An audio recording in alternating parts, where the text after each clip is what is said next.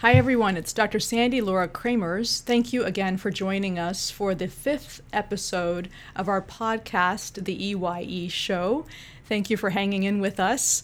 Uh, we've had some growing pains for the first few, but we're very excited. We're on iTunes, so I hope you'll uh, pass this on to friends and, of course, subscribe. And so today we just want to talk a little bit about, uh, thank everybody for listening and sending in suggestions. So we've had some patients and listeners give suggestions and requesting for us to talk about what parents can do for their children and specifically college students to prepare for this coming year. So picture the scenario of you have your excited college student off to college uh, last year, expecting to have the best years of their lives, getting ready, and then told before the end of the year they have two days to move out because there's a global pandemic and they're going to close the whole university, as is every university pretty much in the whole world. All of a sudden, their plans change. What do they do? They scramble. We had both of our sons come back from college uh, to come back home, and it was a quite a bit of a disruptor. And then some students went back last year, some students went virtual. Some students stayed home and take a gap year. So what do they do now? So now the universities are opening. Same thing for high schools, middle schools, elementary schools. I've heard from so many friends this past year has been challenging, many challenges. One of them has partly been the increase in screen time because it was needed all the classes were virtual, the teachers were virtual. And how do we go back to normal life in college and in secondary school? So we had this conversation recently about with a bunch of friends that are ophthalmologists about how there's a record number of people we're seeing, specifically teachers, with dry eye complaints. I've mentioned this in the past of the number of styes, the number of children having the symptoms of burning or noticing their eyes. And so we were talking about this over dinner last night, and uh, one of my college students said, You know, are eyeballs going to be needed in 100 years? I mean, so many people are on the screen so much, they can just, you know, insert a connector to the brain, so you don't even need your eyeballs. And at first I was like, what a stupid idea, what a crazy idea. And I thought, oh my gosh, I think he's actually right. That's actually a risk. People could be so addicted to their phones that they actually could figure out a way to connect it to the brain and therefore the eyeballs are not necessary, which is kind of a little scary. But luckily, we have a guest that's staying with us and doing a rotation. This is Aviva Lund, who is a University of Notre Dame pre med student. So she's rotating with us at Visionary Eye Doctors. And she very wisely said, No, that doesn't make any sense. I think what we've learned is that you need social interaction. So I wanted to interview Aviva as part of our special guest today to talk a little bit about what the last year was like during COVID at the University of Notre Dame and her personal experience with friends around the country, and give us some ideas about what we can do to kind of help our students. So at the end, we'll talk about the top 10 things you can do as a parent or as even a student or a person to get ready for this coming year, this academic year, to have a healthy eye specifically for your eyes. So, Aviva, what was your year like at the University of Notre Dame? So much. Um, I think the two takeaways I've gotten though is intentionality and mindfulness. I think those are the two big things. Going back to spring of 2020 when we were sent home, it was a real struggle um, not to be on the screen all the time mm because our classes were literally online. Um, even back at school before COVID, you would have your classes in person, but you would have online work. Mm-hmm. So going from that to literally all of your work being on your computer, and then usually when you take a break, you check your phone, etc., mm-hmm. etc., um, was really challenging. So many stories, but I think the big point from spring of 2020, when we weren't back at school yet, um, was to be intentional with our screen time usage. Mm-hmm.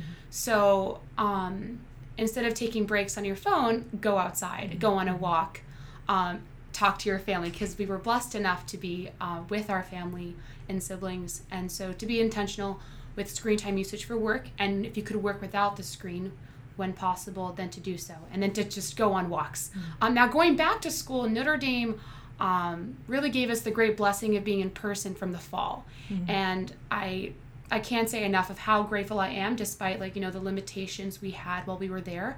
Um, going in the fall, we had a mix of like a hybrid of both in person and online Mm-hmm. classes. Um, I was lucky enough to have most of my classes in person. Which you preferred? Yes. Oh yes. Mm-hmm. Um, and then yeah, to go back to your to your question, it, that really became a very crucial um, point and just an open ended question going back to school. Will people just choose because we had the option Mm. of going online if we wanted to? Mm-hmm. You could just watch via Zoom even if you had the in person option. Um, and so that was a real question as to whether we would just stick to that. Mm-hmm. But I found that the our humanity got the best of us. Um, again, intentionality and mindfulness. Um, we need human interaction. We need to be surrounded by people in person. To I need to see you in person. It's so important. Um, it's what ultimately motivates our learning, our jobs, our careers. We want to have an effect on each other and our communities. Um, I mean, it starts in our education. So, our students got really, really creative because we had lots of dis- uh, social distancing um, guidelines and, and rules. Um, we had to wear masks and stay, si- uh, stay six feet away from each other. And so, what students did um, was to just be outdoors all the time. I was I was shocked. I didn't see this my first year. My second year, I saw a lot of students playing spike ball and football and just sitting outside in circles all distance just to be together, just to be together. And ultimately, I found the students who, or my friends, who did better in school were the ones who were intentional about their time with each Good other point. Mhm. because we motivated each other and we we kind of reminded each other why we're here. We're here ultimately for the person who's in front of you, right? Um, so I think again, it comes back to intentionality. Um, but in order to be intentional, you have to be mindful of what you're doing. So when it comes to screen limit um, or screen time limits, um, if you have an iPhone or other phone, um, what I find with my phone is really helpful is they have a screen time, mm-hmm. downtime, and app limits. So it, screen time is actually a very scary word because you don't realize how much I don't realize how much I use my phone until I check that in the settings. And mm-hmm. I think what's common is for students to spend anywhere from four hours or more on their mm-hmm. phones every single day, which is crazy. So just starting by telling yourself the truth of how much you spend time is a good thing to do. And from there, if if you're like me and I first struggle with um, self discipline not to use it like in every extra moment um, then to use screen time which literally limits like it kind of gives you a warning when you've kind of reached it the amount of time that you've um, like, you know the goal that you'd want to use the amount of time. Then for a specific app you can put uh, apps you could put time limits and then downtime is like if you want to go to bed let's say at like 9 30 10 then it kind of shuts down like the apps at Oh, that good. specific Okay. time. So mm-hmm. there are ways that technology can limit technology mm-hmm. believe it or not. Um, so so yes i think starting for just literal limiting the screen use that's good.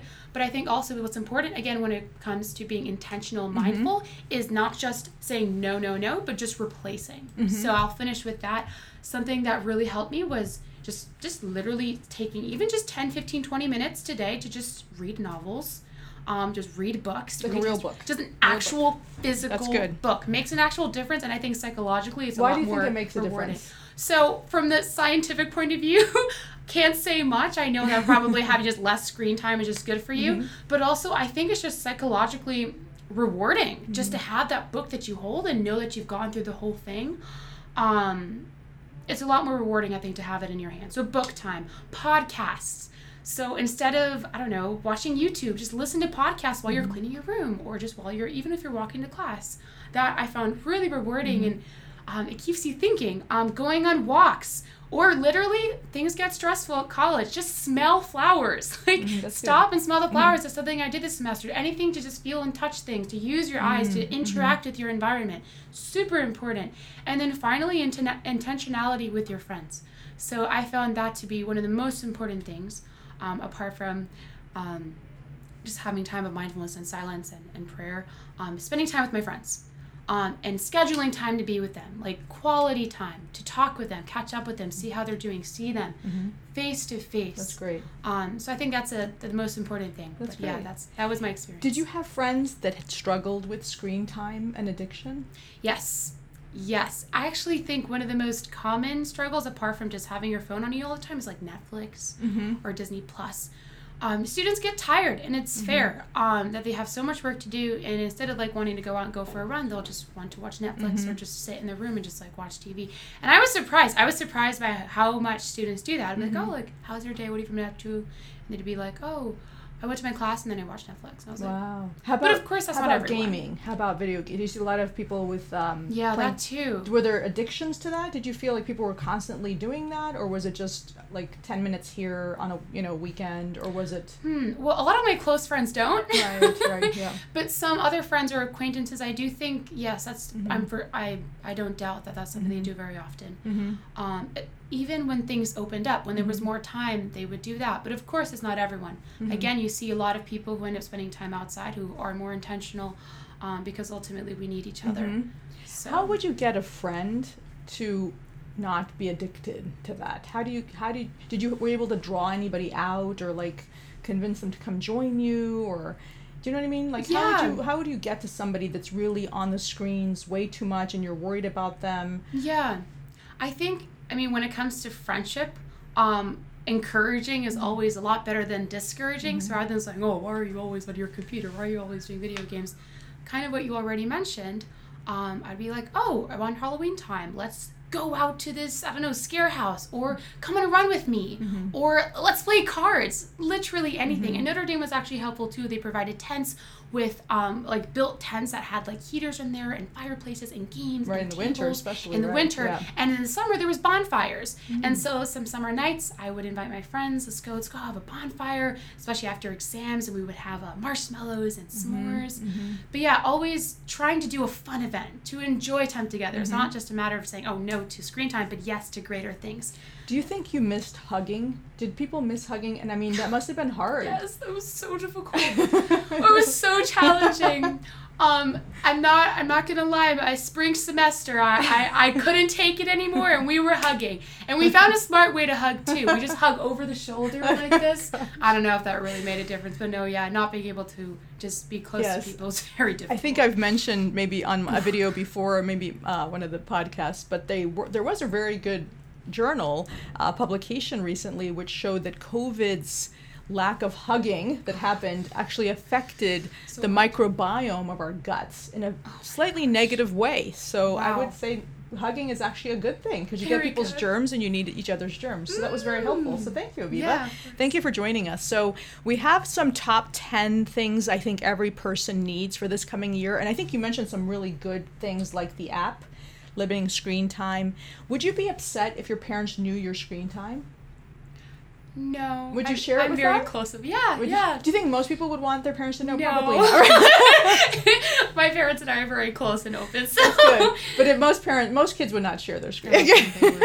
okay. Well, aside from that, it's good that you mentioned it as a Generation Zer of realizing that you are in charge of your health and you're in charge of your eye health and you don't want to have chronic pain and therefore understanding and I and processing that number objective number helps you self control your yeah. screen time, which is great. Yeah. So I thought that was very good. So a couple more things I just want to mention from a medical point of view, so everybody out there knows, especially if you have children, what are the things I think every child needs before going back to school, whether you're in college or going to obviously high school or secondary school. Obviously, a general medical exam is a given. We all do that. We all do a dental exam once a year, given. But the new thing is really a four lid meibography. And I know some of you have heard my previous podcast, and it's a funny word, but in any child that's going to be on, or any person in the world that's on the screen more than four hours a day, or even more than three hours a day, needs a four lid meibography. And I think all of you have seen this on my previous podcast or, or videos, I should say, is that we basically will flip the eyelid and take a picture of these precious oil glands to follow them through time. And the reason why it's so crucial is because if we start to see the gland shrinking because somebody's not blinking or there's an autoimmune disease or they had some type of previous uh, chemotherapy, radiation, or Accutane, we want to catch those drying up glands early because we can do something about it before it's too late. So it's very, very important. So, in addition to your regular eye exam, which usually should be done once every year or two years, I highly recommend a four lid meibography on my, my own children that are on screens more than three or four hours a day. So, I definitely would put that in there. And then we always recommend to patients, uh, to, to children, and to everybody wash your eyes with warm water, morning and night with warm water, blinking with that process to get that oil to pump out. We're trying to prevent chronic eye pain in the future. Uh, that's number four. So number one, general eye medical eye exam. Number two, dental exam. Number three, four lid meibography. Number five, wash your eyes. Number five, number four, wash your eyes. Number five, of course, eat green leafy vegetables. And a lot of kids don't eat vegetables. You grew up eating vegetables. And so a lot of people I know, even adults, don't eat green leafy vegetables, but it's crucial. And you got to train the palate young to just do it. Just eat it, figure out a way to hide it in spaghetti sauce or whatever, and then start to decrease the spaghetti sauce. That's a given because that's very important for your macula, for your for your your retina, your lens of your eyes. You have less, uh, you won't get a cataract so early. It's probably helpful even for the meibomian gland and dry eye, although that has not been proven. It obviously makes sense. Number six is exercise. And I think you mentioned that a lot. Trying to get 10,000 steps a day is kind of the minimum in terms of what's been assessed to help your general cardiovascular health going forward.